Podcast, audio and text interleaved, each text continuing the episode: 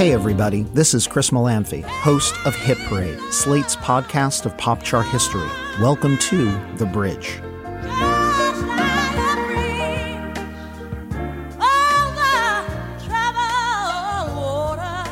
That's Aretha Franklin's cover of Paul Simon's composition Bridge Over Troubled Water, a number 1 R&B, number 6 pop hit in the spring of 1971.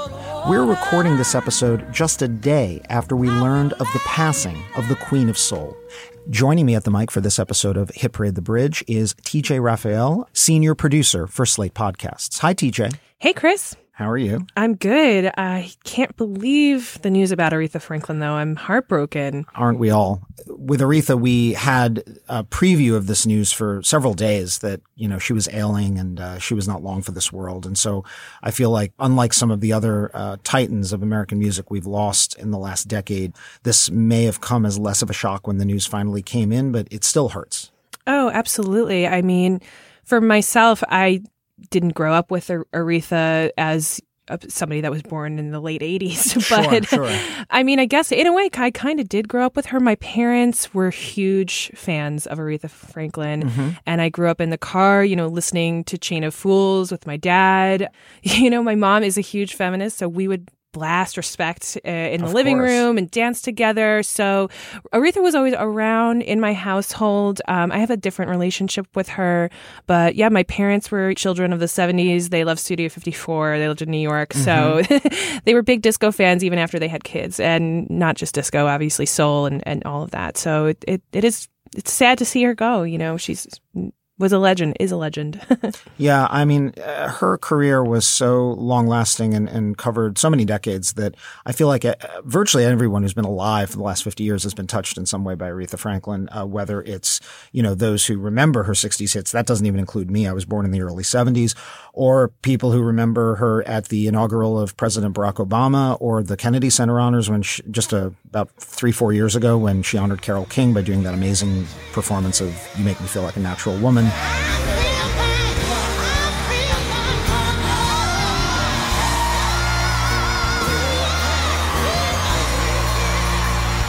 Um, I mean, where do you begin to talk about somebody who's uh, that big a legend? Um, you know, and Franklin's passing also generated a ton of great writing about uh, her influence and her achievements. Um, here at Slate, several of my fellow writers turned in some fantastic work, including Jack Hamilton and uh, Carl Wilson and Dan Kois. I recommend that everybody catch up with all of this writing. Uh, one of my very favorite articles about Aretha was by my friend and colleague Emily Lordi, who wrote a tribute uh, to Aretha for the New Yorker. And Emily wrote about how uh, Aretha was a bridge builder. And uh, frankly, I picked Bridge Over Troubled Water because uh, it felt to me like an appropriate way to talk about Aretha on The Bridge, our interstitial hit parade episode. Well, I mean, it's so hard to pick, but if you had a favorite Aretha song, or can you give me your top three? That's a that's a fair question. Top three is easier. Um, I have always loved I Say a Little Prayer.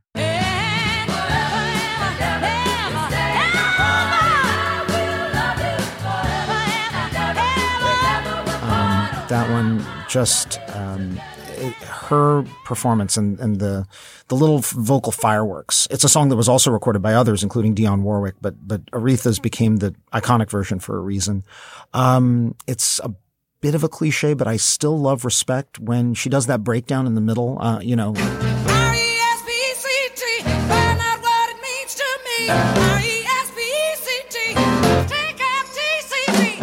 This is a story that probably everybody has heard multiple times this week uh, as we've mourned Aretha. But, you know, it was an Otis Redding song that very few people think of as an Otis Redding song anymore because, in the words of Otis himself, that girl stole my song. and he meant it admiringly. He did not, he was not angry about it. And if I were to pick a third, gosh, there's so many.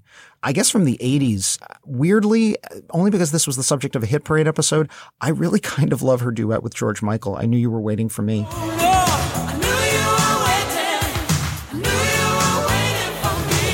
That one uh, was special to me too.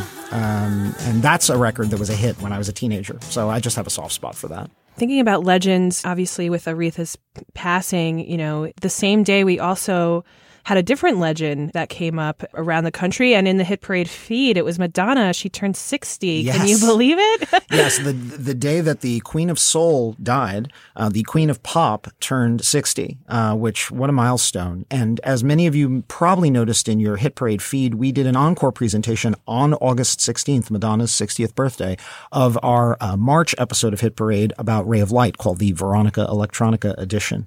And uh, we thought it might be fun for folks to revisit that episode and, um, you know, think about the wide ranging career, the long career of uh, Madonna, the Queen of Pop.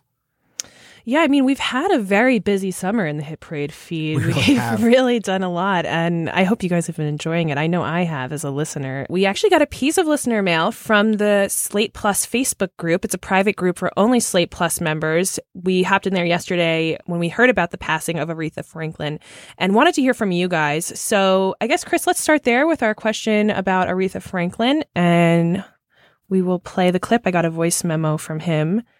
Hi Chris, this is Antti Isokangas from Helsinki, Finland. I'm a huge fan of the podcast. Lately, I've been listening to a lot of Aretha Franklin's music for obvious reasons, and since millions of other music fans have done just the same, this will most likely affect the charts next week. What I would like to ask you is this. What do you think will happen to Aretha Franklin's music in the charts after her passing? What determines which compilations, which single albums, or which classic songs people will now turn to in the kind of numbers that will be reflected in the charts? Looking forward to your answer and keep up the great work. Those are all excellent questions, Antti. And uh, might I say, I am delighted to hear that you're listening to the show from Helsinki. That is fantastic. I've heard from a number of uh, European fans who enjoy the show and follow our American charts, which you clearly do avidly because you're asking very on point questions about how the charts work now. Uh, this is one thing that has changed on the charts in the last decade. And you can kind of date a lot of this from when Michael Jackson died in the summer of 2009. There was some controversy on the charts that summer. At the time, for reasons that are a little and I won't go into the, the gory details, Billboard had a rule that albums that were old albums, catalog albums as they called them, albums that had fallen off the chart and were past a certain amount of time old, weren't allowed to reappear on the main Billboard 200 album chart. Um, and what happened when Michael Jackson died very suddenly, again in the summer of uh, uh, 2009, is uh, one of those albums, uh, a compilation called Number Ones, was selling better than any album in America, new or old. And because of the rules on the charts at the time, it was not allowed to appear on the album chart at all. So for about six weeks, it was it was a strange situation where Billboard had a, a chart back then called the catalog album chart, where old albums could appear. Uh, and that album, the number one album on that chart, Michael Jackson's number ones, was outselling anything that was new, current on the regular album chart. So later that year, after all of the furor died down about Michael Jackson's album and, and Michael Jackson's passing, Billboard finally changed the rule and basically made a new rule that any album could chart on the main flagship Billboard 200 album chart. And that has been true for the last decade. And so from Whitney Houston to Tom Petty to Prince, all of these albums are allowed on the main chart, and we've even had some number one albums. Uh, the most notable is is Prince.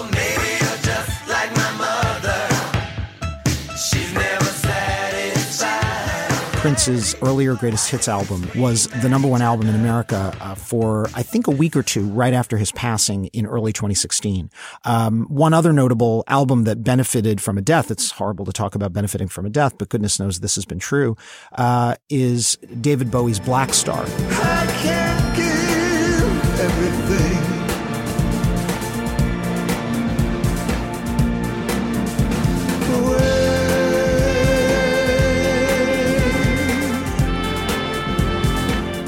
Final studio album, which very coincidentally was released literally within about 24 to 48 hours of Bowie's passing. And so the collective mourning for Bowie led to Blackstar being bizarrely enough, David Bowie's only number one album ever in America. Uh, so we have some examples. The Bowie album would have charted no matter what. The Prince album would not have charted if they hadn't changed the rules around the time of Michael Jackson. As for what will happen with Aretha, I am recording this episode in mid August. And frankly, by the time you all hear this episode, which will be at the end of August, we may already know the answer. So I don't want to make too many predictions because by the time you're listening to this, we'll know whether did Aretha score a number one album in August of uh, 2018. By the way, if she did, it would be Aretha's first ever American number one album. She's had a couple of number twos, but she's never had a number one, which is kind of mind blowing. Uh, again, it was like a David Bowie situation where Bowie somehow, right up to his death, had never had a number one album. So that would be remarkable in and of itself. Um, I think it's possible. The charts work differently now, even since some people like Whitney Houston died earlier in the decade, in that streaming now counts for the charts. And depending on which album people are streaming, that can, uh, aggregate and, and make an album bigger. And it will depend on what, um, the Queen of Soul is competing with on the charts that week? Is Drake having a good week? Is, you know, some current artist having a big week? I don't know at this vantage point. Again, I'm recording this literally a day after Aretha Franklin died. So thank you again, Antti, for that fantastic question all the way from Helsinki. And uh, I believe we have some other questions, do we not? Yeah, we sure do. We have one more from Aaron, and let's take a listen. Hey, Chris, this is Aaron calling from Atlanta, Georgia, and I just finished the uh, the featuring "Don't Fail Me Now" edition, and it was super fascinating, really informative. I really enjoyed it. Uh, you talked about a really good number of songs and collaborations in this episode, and while listening to it, another one popped into my head uh, that might fit into the definition of this category. Uh, so, where, if at all, does "The Warrior" by Scandal featuring Patti Smith fit into this? Uh, does it fit into this category in this grade of musical history? I'd love to get your thoughts on that and maybe some stats or some charting info on that particular track. Thanks so much, Chris. We love the show, buddy. And thank you, Aaron, for that uh, excellent question. I'm going to correct one small thing, which is this is one of the most common uh, misnomers in uh, in pop history. Patti Smith versus Patty Smyth. The person we're talking about right now, the lead singer of the 80s band Scandal, was Patty Smyth, S-M-Y-T-H. That is important because she is frequently confused with Patti Smith, the punk priestess from the 70s and uh, because the Night and uh, songs like that, the album Horses, two different people.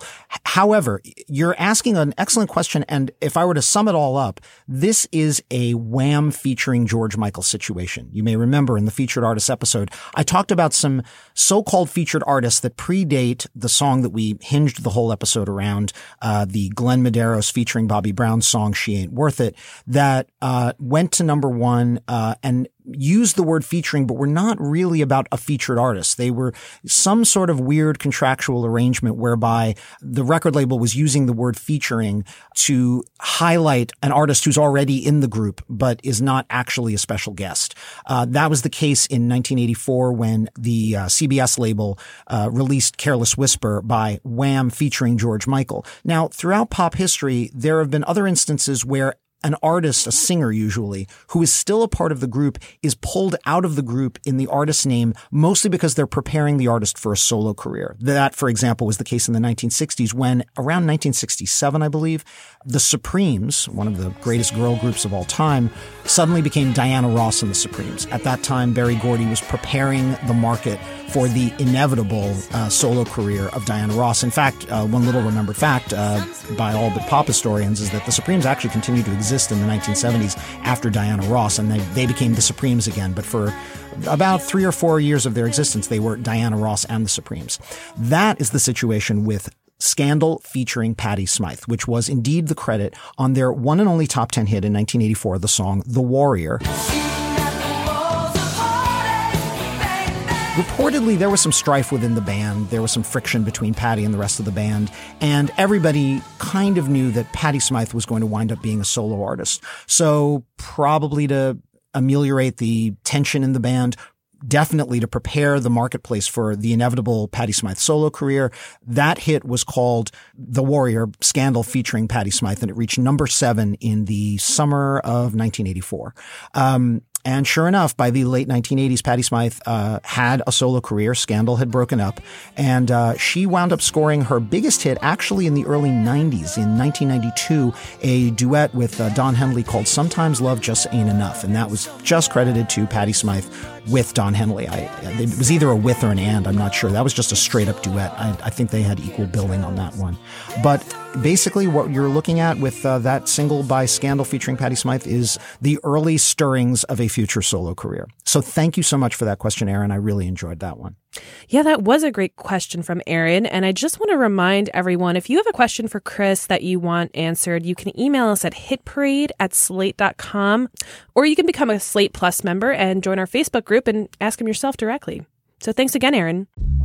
Apple Card is the perfect cashback rewards credit card. You earn up to 3% daily cash on every purchase every day. That's 3% on your favorite products at Apple, 2% on all other Apple Card with Apple Pay purchases, and 1% on anything you buy with your titanium Apple Card or virtual card number. Visit apple.co slash card calculator to see how much you can earn. Apple Card issued by Goldman Sachs Bank USA, Salt Lake City branch, subject to credit approval. Terms apply. So now that we're done with our questions, I believe it's time for us to do some trivia. Is that right, TJ? That's right. And we have a very special guest here today. We are very fortunate to be joined in the studio today by a listener and contestant. Hello, Hillary. Hello. Welcome to our Slate studios in Brooklyn. And I understand that you are a Slate Plus member. I am indeed. That is very important because, uh, as we remind folks on these episodes of Hit Parade The Bridge, while this episode is available to all Hit Parade subscribers, we open our trivia contestant hotline only to Slate Plus members. So if you would like to enter to play, please become a Slate Plus member. And uh, after you've signed up for your Slate Plus membership, visit slate.me slash hit parade to enter yourself as a contestant. How long have you been a Slate Plus member, Hillary? I've been trying to think. I think probably at least two years, maybe three. I think right when they made it available because I wanted to get all the bonus segments. Fantastic.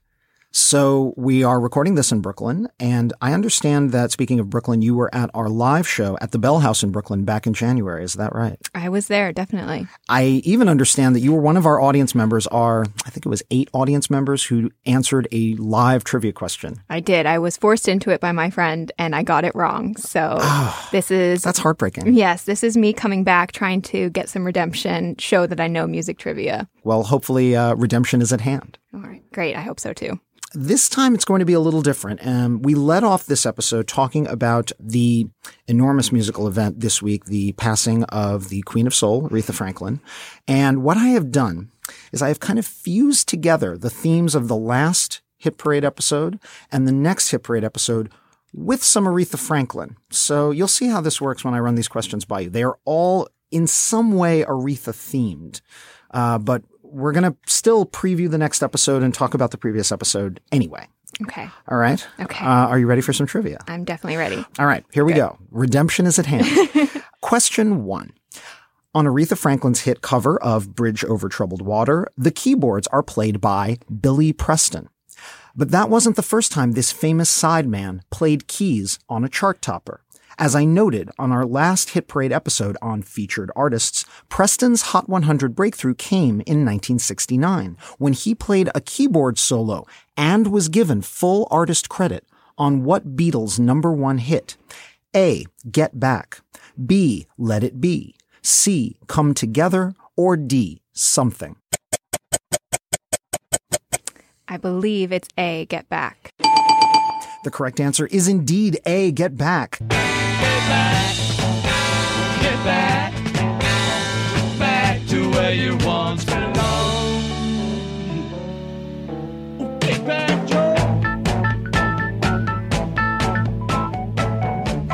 the single label read The Beatles with Billy Preston. It was the only Beatles single to fully credit a supporting performer. Prior to that, the Beatles had only ever shared credit as backing band on Tony Sheridan's hit My Bonnie Lies Over the Ocean. Fantastic, Hillary. You've already got one right. Yay. That wasn't too bad, right? I just listened to that episode, so that's why it was in my mind. Fresh on the brain. That that always helps. Okay, great. Um, this one's a bit more of a stretch. Uh, this was also about featured artists, but it doesn't necessarily touch on anything specifically in the episode. You'll see why in a moment. Question two. Aretha Franklin scored only two number one hits on Billboard's Hot 100 in her career. One in the 60s, one in the 80s. We all know the first one, 1967's Respect. But 20 years later, her only other pop number one was a one-off pairing of Franklin with another chart-topping act. What was that 1987 number one hit on the Hot 100? A. Aretha Franklin and Eurythmics, Sisters Are Doing It For Themselves. B. Aretha Franklin and Elton John, Through the Storm. C. Aretha Franklin and George Michael, I Knew You Were Waiting For Me. Or D. Aretha Franklin and Whitney Houston, It Isn't, It Wasn't, It Ain't Never Gonna Be. Ooh, okay, that's tough. Because it's the only one I've ever heard of, I'm going to go with A with the Eurythmics. I'm sorry, the correct answer is C, the George Michael duet. It hit number five at R&B and number one on the Hot 100. And not counting Careless Whisper, which was billed as a Wham single in America, it was George Michael's first solo number one hit and Aretha's first number one since Respect in 1967. All right, one down. Uh, and uh, one up. So let's see how you do on our third question. And this one is going to serve as a preview of our next Hit Parade episode. Are you ready? I'm ready. All right. Question three. Paul Simon's Bridge Over Troubled Water wasn't the only song written by a rock artist that Aretha Franklin covered and turned into a hit. In the early 70s, she recorded celebrated, soulful covers of songs by a string of white men from the world of rock. Which of these songwriters and songs did Franklin not cover? A. Paul McCartney of the Beatles, Eleanor Rigby. B. Elton John, Border Song. C. Robbie Robertson of the band, The Weight. Or D. Barry Gibb of the Bee Gees, How Can You Mend a Broken Heart? Okay, I know she did Eleanor Rigby. I know she did The Weight. So we have the Bee Gees or Elton John. I'm going to go with she didn't do the mm-hmm. Bee Gees. That is correct. The correct answer is D. How can you mend a broken heart?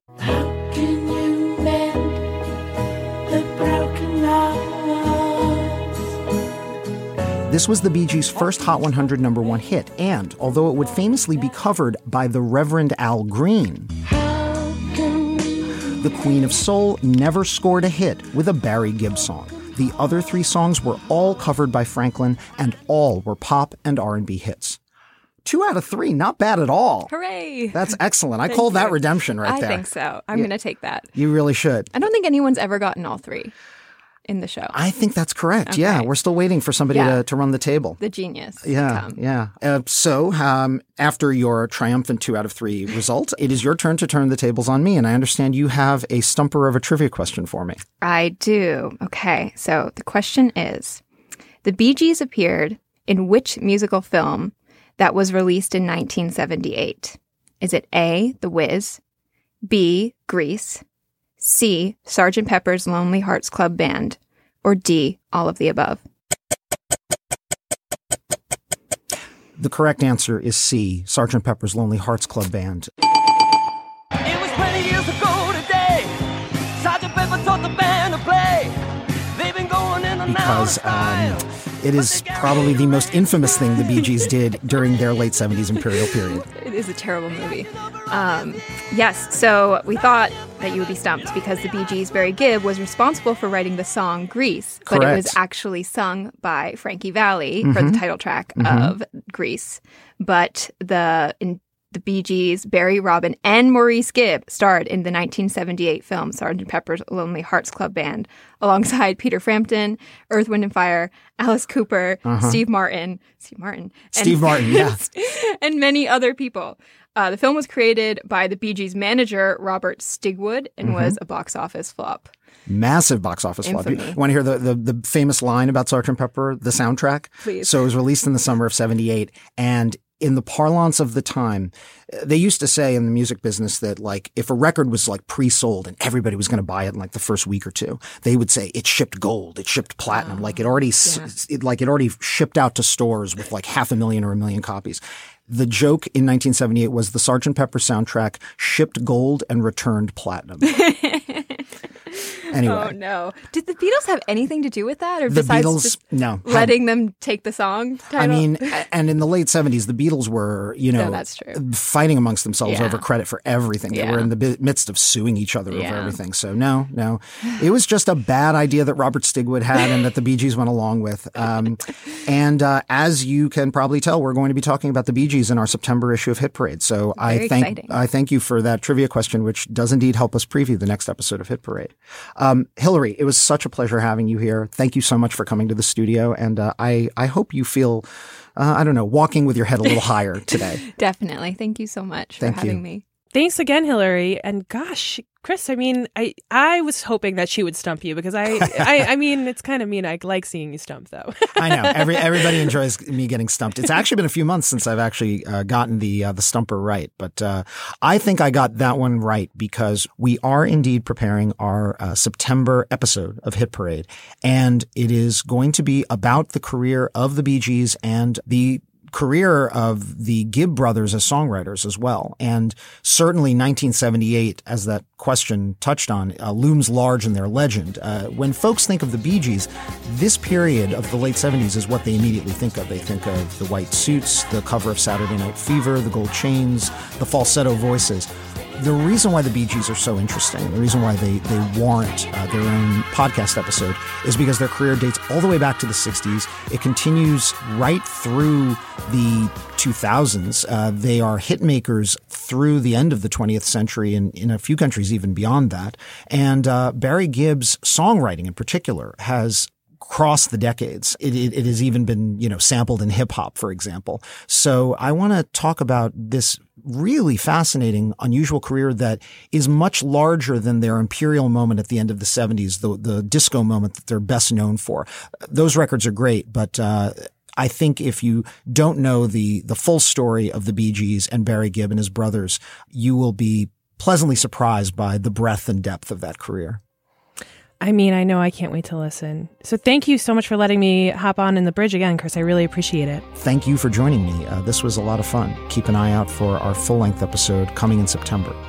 Thanks so much, everyone. I'm TJ Raphael. And I'm Chris Molanphy. Keep on marching on the one.